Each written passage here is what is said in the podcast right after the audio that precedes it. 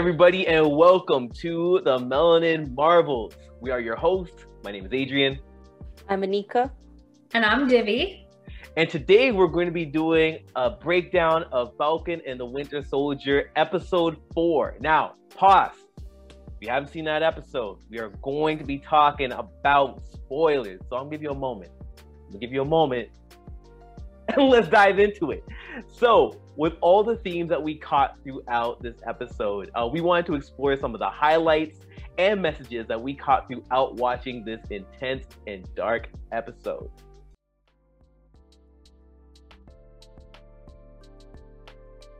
So uh, we thought we would start with maybe some of the darker uh, parts of the episode and move into something maybe that we can consider a little more hopeful. This being said, um, we thought we would take a look at the end scene, uh, that horrifically brutal attack by John Walker um, on one of the flag smashers um I, I don't know about for the both of you but for me like that was it was a hard scene to watch. Like i i even while watching it like i just i don't know that i i it, it was it was it was difficult to even like actually like physically look at the screen. Um and i i, I was kind of surprised that marvel included something so brutal. Like i know you know obviously we've seen like it, there's been narratives about genocide and like you know it's an action movie so there's violence and fight scenes and things like that but i really don't think um like i would say maybe another like super violent scene was when the winter soldier kills tony's parents and he like kind of like chokes tony's mom but even that we don't see that on screen but this attack by john walker like even the the camera angles and and and the shield like we we i I they they kind of they don't really show it, but they do show the way it's being impaled into that person, and that it it it was hard. It was really hard to watch. Yeah, I definitely agree with it being like a very brutal scene, and I think it was an important one to show and highlight at that. Uh, with the I felt like it was very parallel to like some of the violence and like violent acts we see when it comes to what's caused by the police, especially what we've seen in recent days. And looking into how those videos are like recorded, how people are like face to face with these violent acts too. For Marvel to intentionally sort of have that showcase and have the viewers sort of seeing these different camera angles and also having the the people in the background recording as well is very in times of what's happening right now, what we're all observing that when it comes also comes to the symbolism of it as well. And i'm really interested in the follow-up in the next episode too when it comes to how is the world going to react in seeing captain america do something so brutal? Will it be the case where it's going to be excused? Is it going to be divisive? And i think no matter depending on where they go i think they have opportunity to have a really good narrative as to the consequences of like brutal violence that's done when it comes to power, and also who gets permission to have these sort of um, violent acts without consequences. And I think it's also a really interesting parallel to what we saw with Sam earlier on, where the police stopped him for just mm-hmm. yelling, mm-hmm. and those consequences too. And if John Walker comes out without anything happening, yo, I think there's something big there. So I'm really interested in how the first, the next episode is gonna, is going to play out. I think another opportunity or piece there too is in the way that John enacts this violence on the flag smasher. I think it gives us a sneak preview of the person behind John Walker as well, and him talking about some of the brutal acts they did in Afghanistan. We're seeing like we like a symbol or a piece there as to what was enacted that we didn't have opportunity to see as viewers enacted in the last pieces of these episodes too, and some of the things that brutal violence that victims of war uh, may face as well as folks who face police brutality as well. Um, I, I, I really like that you said that because I think it's true. I mean, they allude to what they did, you know, when they like during the war, but we obviously don't get to see that. And I think, I don't know if this is any indication. I think it just makes him all the more like of a scarier person because what I don't know, someone that can do that, like someone that's capable of doing that and being okay with that. I don't, I don't, I don't know. It is, it is terrifying. It is. It honestly is. Especially from the beginning, like we know Cap, like Steve, to just have his shield and he fights clean, but John, fights dirty. Like he he has the shield, yes, but he always has his gun out too. Yeah. Like like Steve doesn't believe in like fighting dirty. And John's throwing of the shield, it's so boring. Like when when Steve did it, it was like ricocheting off of di- different things, like killing two birds with one stone type of thing. But with John, it's just like he throws it, it comes back. He throws it, it comes back. It's like you're playing with a, a boomerang. no swag at all. None at I- all. Yeah, a I, I, basic bitch. we have one uh, one example though where I think he finesses, and that was the first time you see him throw that shield when they're on top of the on top of the truck. I think it's the, maybe the sec- third episode, Okay, okay. second episode, and then Lamar falls off the truck and he throws it to catch him. That was sick. I'm gonna give him his flowers. for That for was that thing. chance. Uh, yo, call him Chance the rapper because he nailed Oh it. my gosh. He nailed it. Still, overall, still a basic bitch. We'll say that. We'll say that. Get him a frappuccino. Jeez. and one last point I wanted to sort of bring up is that with the sort of brutality that was shown in this episode, it's also important for us to highlight the how like racialized bodies have been brutalized as well in today's society and how accessible those sort of images and depictions have been. And I think it's once again it's like it's important, but also be able to for us to understand some of the trauma associated with that as well for folks who may be who may be watching. So I, I think it re-traumatizes people and it it it leaves a terrible lasting I don't know, lasting scars on people.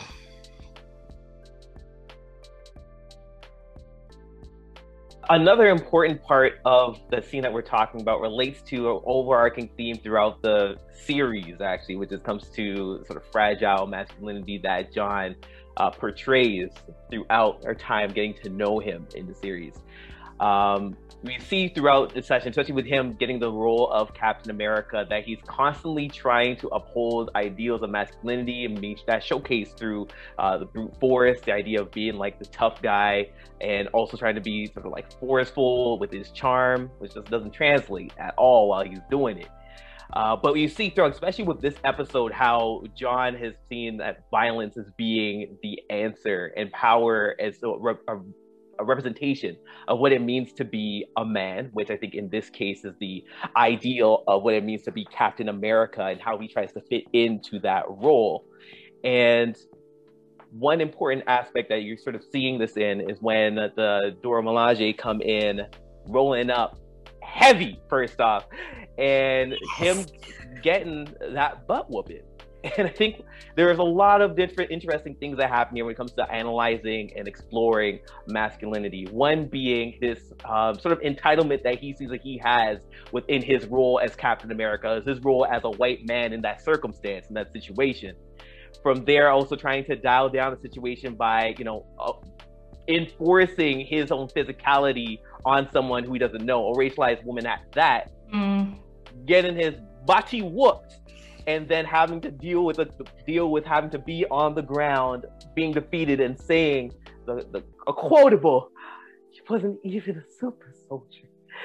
And think thinking about how him sort of being in that space and throwing some of that pity party for himself and him sort of going deeper into that feeling of inadequacy of being Captain America, of being a man, only translates throughout that whole that without the rest of the episode of him taking an extreme turn in his brute force and in his aggression.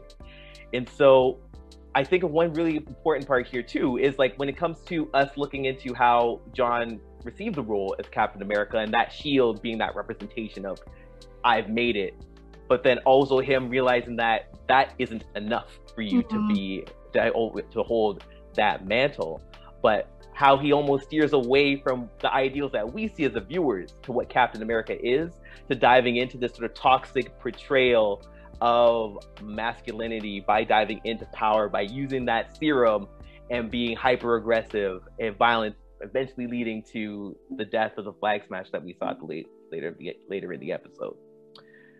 Um, the last piece I wanted to give context as well, because I know a lot of people get a little um, sensitive when it comes to the idea of like fragile masculinity, is being able to dive back a bit deeper and thinking about what fragile masculinity actually means. So this relates to the idea of precarious masculinity, or within the context of society, how masculinity is experienced, or like masculinity, masculine identity, and manhood is seen as something that you need to prove. It's seen as mm-hmm. something that you need to acquire by means of whether it be status, whether it be by uh, the materials that you have, or how you're asserting yourself within certain spaces. So, in all this, it's easy to think of John Walker as, oh, you know, just like this hyper aggressive, masculine person who's trying to attain this, but also realizing that this, while an extreme case, these are also some of the frameworks that people use to really talk about like masculinity and how folks depict these in everyday society as well. And how I don't want to call John a victim, but like he's also someone who's a product of the society that we have that emphasizes aggression and violence as being masculine, those masculine ideals that become toxic. Yeah, I mean, I think you you broke it down beautifully, and you're right. He he, I mean, he is a product of a society that upholds those things as masculine, and I think, uh, like you said, like it is. I think it is the extreme, like a dramatization. It's a TV show, but I think that we all could think of parallels in our lives where we've seen, because of the pressures of this toxic masculinity, what that turns into, what that honestly warps people into. And it's sad. It, it is sad. I don't necessarily feel bad for John, but the, the societal issue of toxic masculinity, I, I feel bad for boys and men, frankly, because I think I I think that's like a, parts of you are stolen because you you feel so much pressure because of toxic masculinity and all of these things. Yeah, I think one other piece I'll bring up as well is in looking into the comparison of like Captain America being like the ideal of what it means to be a man, let's say, and then also John's skewed perception of what that means. I think it's also a good representation of the misconceptions that how do I say this? The misconceptions that people have about what it means to be a man versus what we've seen as a viewer of Steve depicting the role of like Captain America, him being gentle, him being caring, him being understanding, are all things that people that John has ruled out and hasn't seen, mm. but sees this symbol of masculinity that he wants to try to enforce and portray. And I think it's important for us to sort of take that into consideration and use it into our next sort of like conversation piece, which is what does it mean? How does one prove themselves to be like a manner of value? And this comes up in a conversation with Lamar and John near the end of the episode, where uh, when John is thinking about taking the serum, and he talks about, and then Lamar is talking about um, how the serum makes you more of who you are. Mm. And hmm. when John is trying to figure out or depict, what about me? Lamar doesn't talk about his character. Lamar doesn't talk about like, oh, you're like a good, caring person. He talks about his accolades. Mm. Who received like three medals of honor. So of course, you're just gonna become better of that and thinking that these are the representations that he's trying to strive for and becoming a man as well. And I think that also he mentions that, and also he mentioned his decision making in battle, his authority that he portrays. So I think there are a lot of interesting components there that Marvel throws out there for us to consider in the, the symbol of what it means to be a man or what it means to be Captain America and the parallels between the two. You know what's actually interesting? So the things that we like about Steve as Cap are the things that before he took the serum he was kind of mocked for like for being mm. soft for being gentle and stuff like that so when he got the serum he just he's still he was still the same boy he's just more he's stronger right but a lot of times people looking up to cap just see him as like the strength and they want to strive for that and they don't see the softness and the the gentleness of him that like is the core of his personality. They don't see that as a strength. Yeah. No. So now we're going to switch gears a little bit to focus on the opening scene which is which portrays bucky overcoming his winter soldier programming. Uh, i think i honestly think i i really do think they did a really good job showing the way he's experiencing this trauma. I think like I, I think even for people who have experienced like severe trauma like that, like that's how it comes back in like searing flashes. And I think even in in episodes before, we saw that yes, okay, you know, the the programming has been removed from him, but those the memories, those things that he did, those things are never going to leave him. And and and they they do a good job of of showing how much even just those memories like they they I mean I, I think it breaks him a little each time that it comes it comes you know back. And i think we see he has to overcome that every single day. He has to deal with his trauma every day and, and try to continue. And i that the, the that opening scene was it, was really emotional. I, I, I think they did a good job. And i it, it's heartbreaking. It's heartbreaking to to see that just because he's no longer you know the big bad winter soldier it it doesn't mean that it kind of lives it, still lives with him every day and it, that's heartbreaking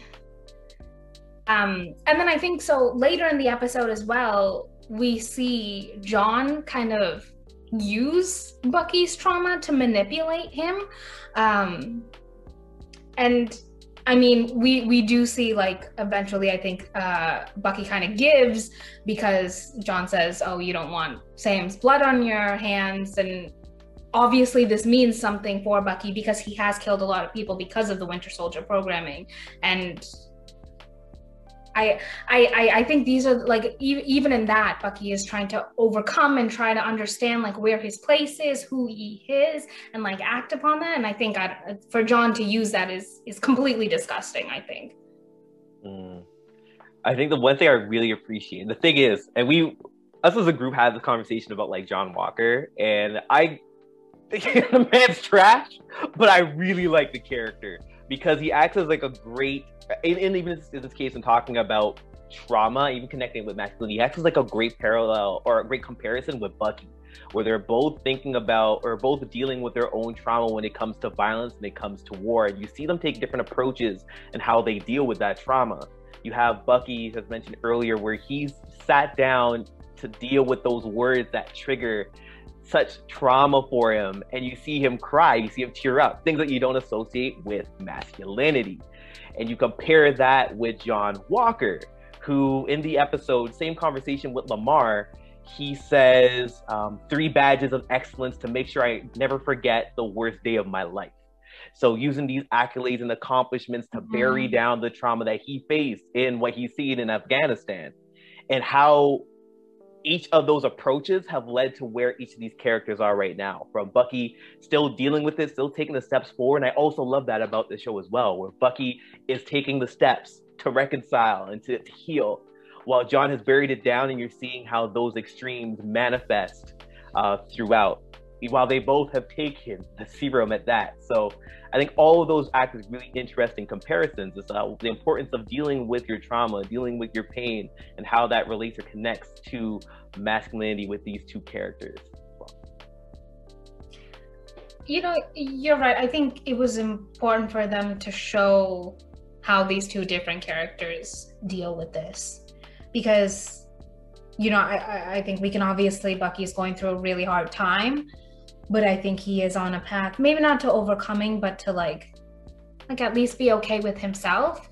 Whereas John is clearly not on that path. I don't think he even considers uh, unpacking the things that he's been a part of that has happened to him, and and we see that that manifests in in in in uh, like unspeakable ways. Yeah.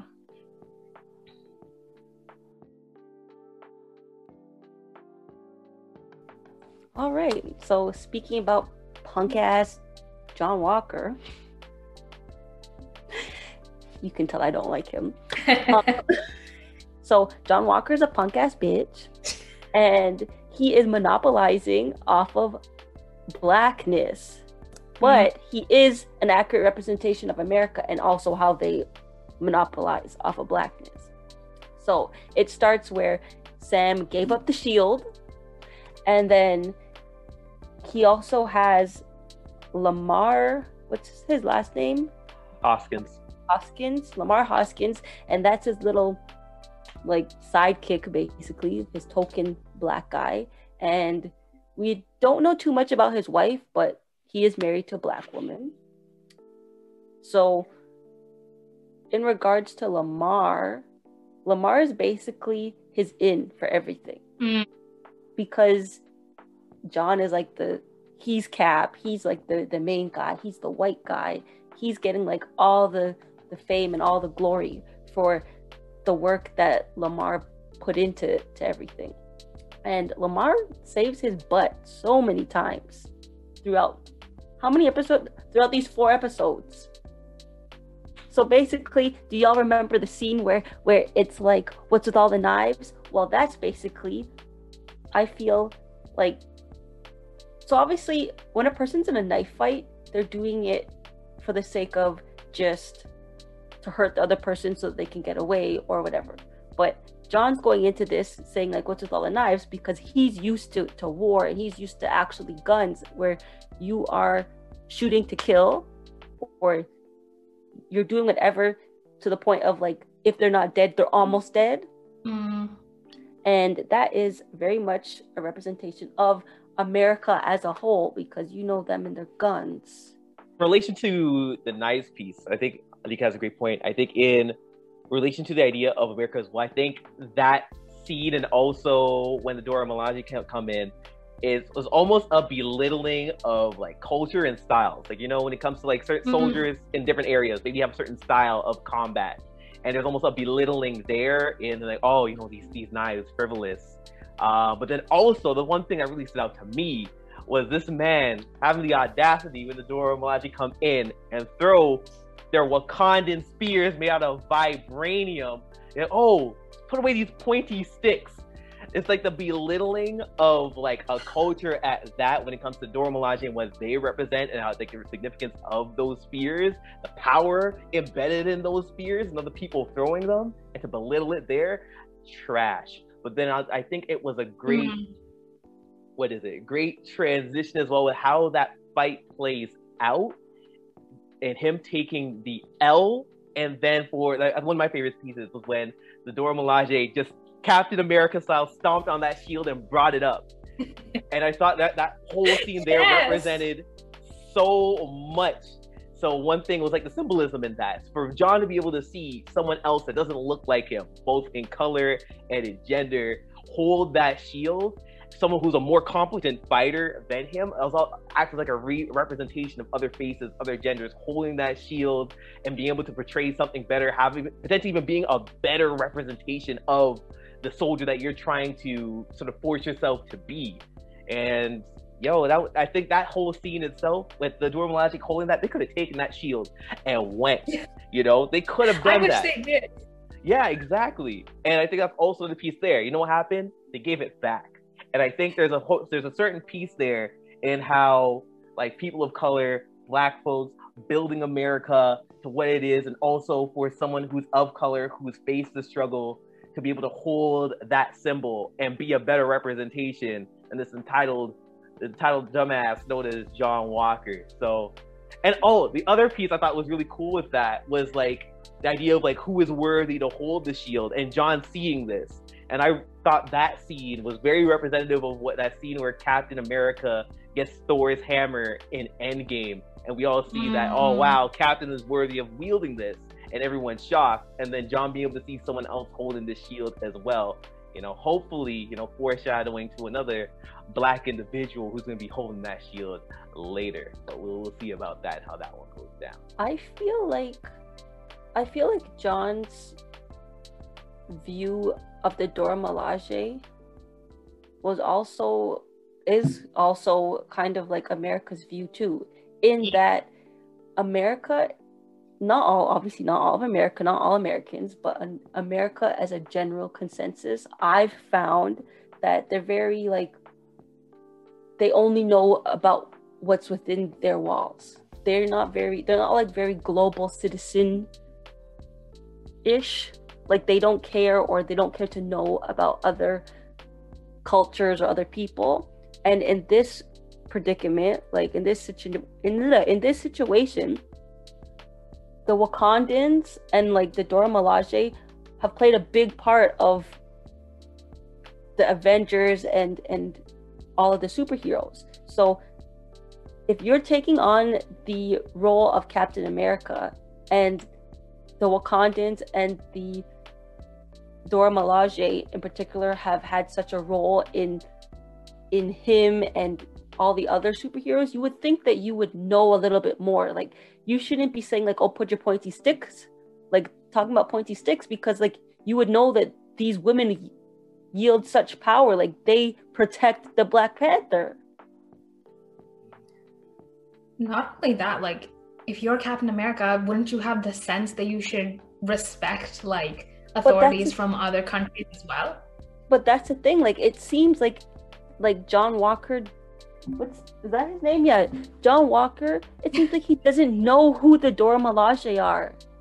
To hmm. him, it's just like who are these bald-headed women with pointy sticks?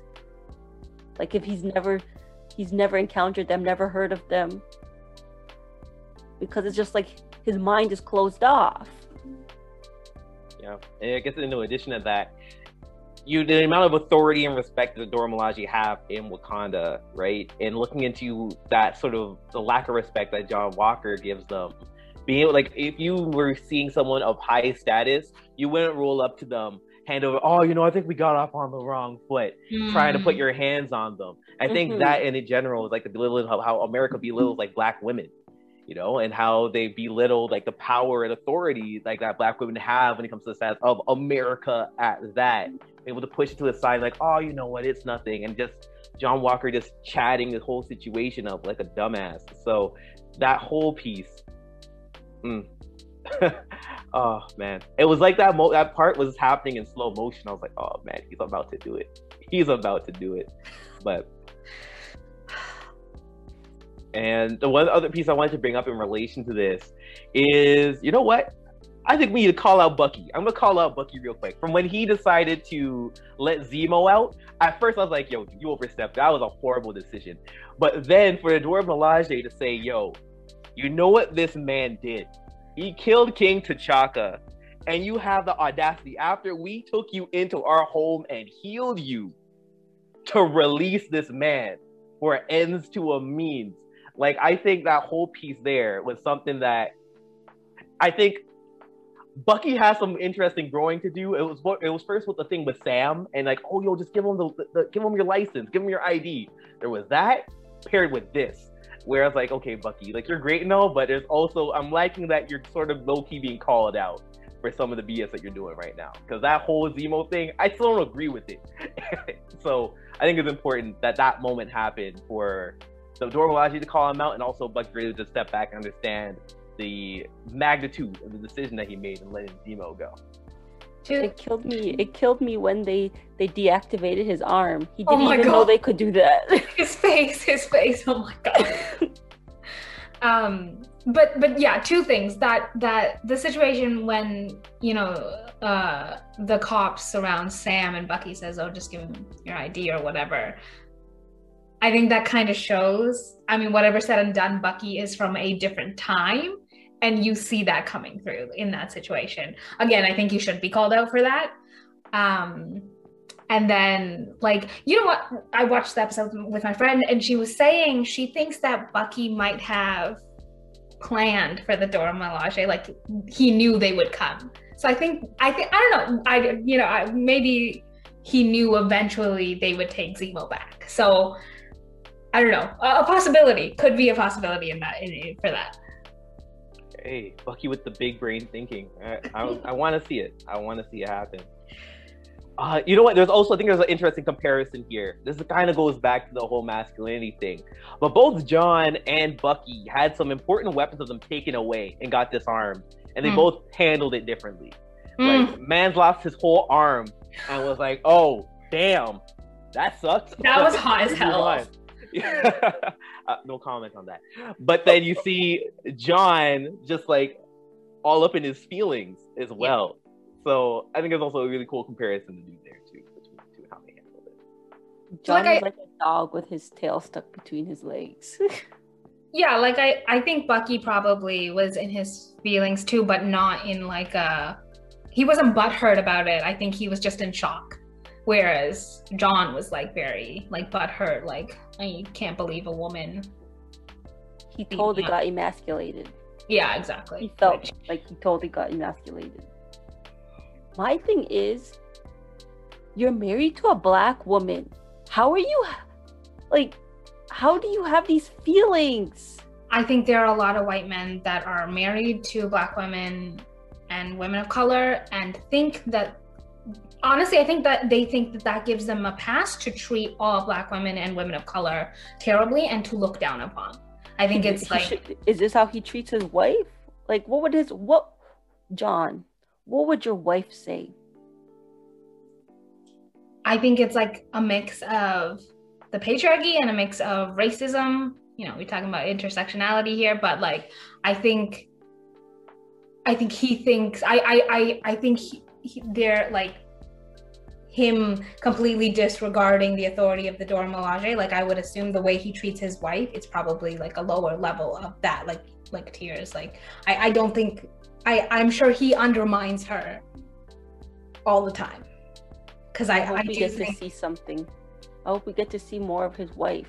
I, honestly doubt. I don't think they will. I think she was meant to be like in his story. I think we see a lot of black people supporting him, but that's all that they are. I don't think, and I think that that's because that's the role that they play in his life. And I mean, it's disgusting, and we know that. But yeah.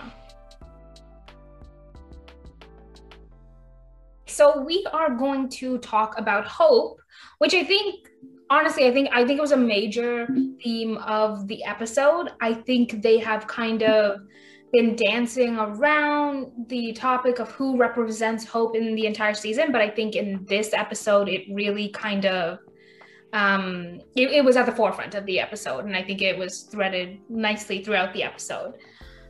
Now, who represents hope in this episode or in the series or in the MCU right now? I I think we have to talk about Karli Morgenthau. I so so her whole thing is um she says a, a really nice quote we are all af- we are after all all simply one people one world so live accordingly so she's fighting for people who were displaced after the five year blip. So during the five year blip you know borders weren't kind of uh, weren't really a thing. So everybody um, you know was coming from all around the world to help each other and kind of lived as one people trying to trying to get through you know this traumatic event. And then after the blip um, they once every you know the, the half of the population came back the old structures of power were still in place. So i mean i would assume that it, it's very much like our world in which um, wealthy white people are in positions of privilege and power. And so because of that people who were coming you know were crossing borders and helping out they are displaced again. And I'm gonna be honest, I I think that Karli, like I understand her cause. I understand what she's doing and and I understand what she's fighting for for all those people who are displaced and disregarded. And I mean honestly and truly, I think the the institutions and structures and powers that be in our current world, I think they need to be broken down. Uh, we know that they were built and they are for white people and i don't see any other way besides them being deconstructed completely and building for a world that includes and supports all of us. So now this being said so also in the episode you know so like with, within the flag smashers Karli is like this representation of hope for them right? Like she's the one fighting for them for their cause for their safety. So that's what she is for them. And she makes i think she makes a comment to sam about the shield. And I, I think this is really important to talk about because her whole thing like you know she tells sam like she's not looking to like uh to kill Sam or Bucky or any of that. Her problem is with the shield because it does not represent her and all these displaced people. And I think this is true in a number of ways. First, I think it's important that we talk about Steve and and him as Captain America and the Shield. Um, I mean, you know, like I love like our Captain America, so Steve Rogers. I think what he did with the Shield was amazing, and the person who he was, that in his actions transcended borders. He truly cared for people and for doing what's right. This being said, I think he is very representative of like the well meaning white person where they think everything will be okay. But I think that's and and and no shade no shade to steve rogers again i think he was an amazing um, an amazing hero in, a, in person but i think he is able to be naive about that hope and be like we're all going to be okay because the world whatever said and done in the time he grew up in and even till now the world was made for people like him for white people the the structures in which we live in everything is is to support and bring them up. So for him to say, oh, everything's going to be great and I stand for hope and everything in America, I think that's reflective of just a well meaning, naive white person. They, like their naivete, I think, allows them to be hopeful about these situations. And then obviously now i think throughout the series we're obviously focusing like i think karli's directing her her um like frustrations against John, who now holds the shield, which I do think is a very different thing than Steve holding the shield, because I I, I do think Steve meant like he meant well and he he stood for hope. And while i do think it's naive i understand where he's coming from. John on the other hand i mean within the last four to five decades we've been having real conversations about race and and uh, race-based trauma. And John lives in that world. So for him to pretend that he is somehow this representation of hope or he deserves the shield, like I think he's making a choice to ignore all these people who are displaced, all the trauma they're facing. Um, he's making the choice to ignore that whatever said and done, all his success has come on the backs of Black people. And so I think like him holding the shield it's definitely different from steve and i and i and i see karli's anger towards that because he's making a choice as i think many white people in this world currently do when they willfully ignore the situations and realities of bipoc people.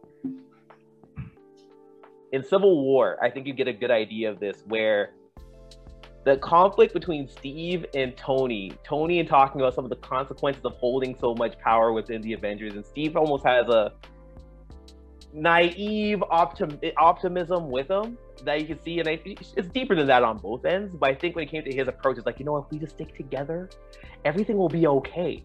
And Tony was like, no, we, people died because of us. We need to dive in a bit deeper. So I think that's one example, and I think it's important as well um, for us to sort of highlight there. While he represents some aspect or depiction of the shield, how it's on one end, on like the golden era, uh, yeah. quotes, quotes, because you know problems at that era as well. Right. Well, how well it translates to modern society and mm-hmm. who represents that hope. So, I mean, we're talking about hope, and I think we have to talk about Sam as a representation of hope. Um, a realistic one, a represent, uh, yeah. Um, and I think transitioning kind of from Karli's fight, and I, Sam says it beautifully. I agree with your fight. I just can't get with the way you're fighting it. Right. So, as Divi mentioned before to us off camera, she thinks that Sam's superpower is can is counseling. So, in the social service field, we call what Sam the approach that, that Sam takes as trauma informed care. So, what trauma informed care is, is when you assume that everybody has trauma and you treat them as as such. So you treat like you're tender with them. You you you basically assume that the reasons behind things that they do is because they have experienced trauma to make them act out in that way. So Sam identifies and like he connects with Karli on a, a personal level. And it was going well until what's his face came in. When he when he goes to speak to Karli, he's trying to like he's trying to to bring everybody together so that they can can solve the problem and not be at odds with each other and he understands where she's coming from and the reasonings behind why she's doing what she's doing. Sam brings his experience of obviously living as a, a black man in America and he brings that to the experience in a way that Steve never could and obviously John can't. And I feel like Karli's racially ambiguous. So I feel like she is kind of getting that oppression too because people don't know how to identify her. And especially in America, everything is about what box do you fall into. So Sam was vulnerable with Karli, and their interaction was going well without it seeming like an interrogation. But John messed everything up by coming in, guns a blazing. Um, but yeah, it's a conversation that had its give and take and he gave her parts of his story as well as taking from hers so it was an equal exchange and it and it felt like it felt like two friends just being vulnerable with each other and not like that he was just trying to get something out of her yeah i think too like sam's coming from a place that's like grounded in love he's not trying to interrogate her. He's not trying to criminalize her. He's not trying to demonize her. He's going there to try to work it out, like you said. Um, and I think that's important because I think, I mean, if we're looking at him as a representation of hope, shouldn't it be grounded in love as opposed to bravado and brutality? I think, I, I think, honestly, I think that scene was so powerful because of what Sam was doing with his like superpower counseling. but yeah. Also, to bring it back to what I had said earlier about Steve and like his softness and what makes him a good cap. Well, Sam has that same thing. Like, Sam cares. Like, Sam is trying to do the best for his sister and and get her what she needs to to recuperate from after the blip and and all of that with the the boat. But you don't really see that with John at I, all. Yeah. I think I think too like like you said like Sam does have like that you know he he he's caring and and and loving like Steve. I think the major difference is that he's grounded in a more realistic experience of racialized people. Like he's not as naive as Steve because of his experience as a black man in America. So that, I like and I also the, the, time difference too. Like mm-hmm. times are different when when before the before the ice.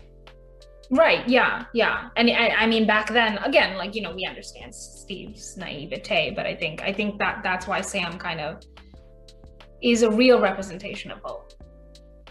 And then how he reacted to not nobody telling him about Isaiah in episode 2 mm-hmm. 3 mm-hmm. Yeah. Like that shows very much a part of his personality, shows what type of man he is. And see again, like because he understands the implication of a black super soldier, mm-hmm. the secrecy and the experiments and all that. He understands what that means. Whereas obviously that that meant a very different thing to Bucky, and we don't. I mean, again, because of Steve's naivete, I, I feel like it would it, it wouldn't he wouldn't understand it the same way and the implications of it.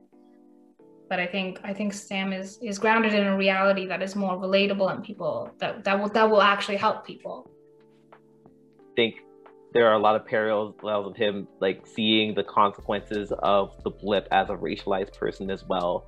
And I think the idea of how post blip how his sister has having issues like when it comes to like the resources and stuff and some of the barriers that are faced with her that we saw within episode two as well comes to the system providing those barriers in parallel with karli and what she's experiencing but on a global scale um, there's like a really like it hits home for Sam as well, being able to see the consequences uh, where he is at as well. So I think I think and the fact that Karli and his sister were able to have that conversation over the phone as well. I think it was one that that's a connection I don't think anyone saw coming. But even in reflecting of this, it's very clear why they would make that sort of connection outside of a um, you know, uh, Karli hitting Sam where it hurts, but there's a lot of parallels between these two characters that exist. Yes. Yeah. Yeah. Okay, so I hope everyone enjoyed our discussion on episode four of The Falcon and the Winter Soldier. There was a lot to unpack there. Um, let us know your thoughts on the themes that we hit, maybe themes that that that were uh, important to you that we didn't. Um, let us know your thoughts in the comments, and thanks for watching, everyone. Interested in continuing the conversation? Feel free to add us on at the Melanin Marvels on Instagram.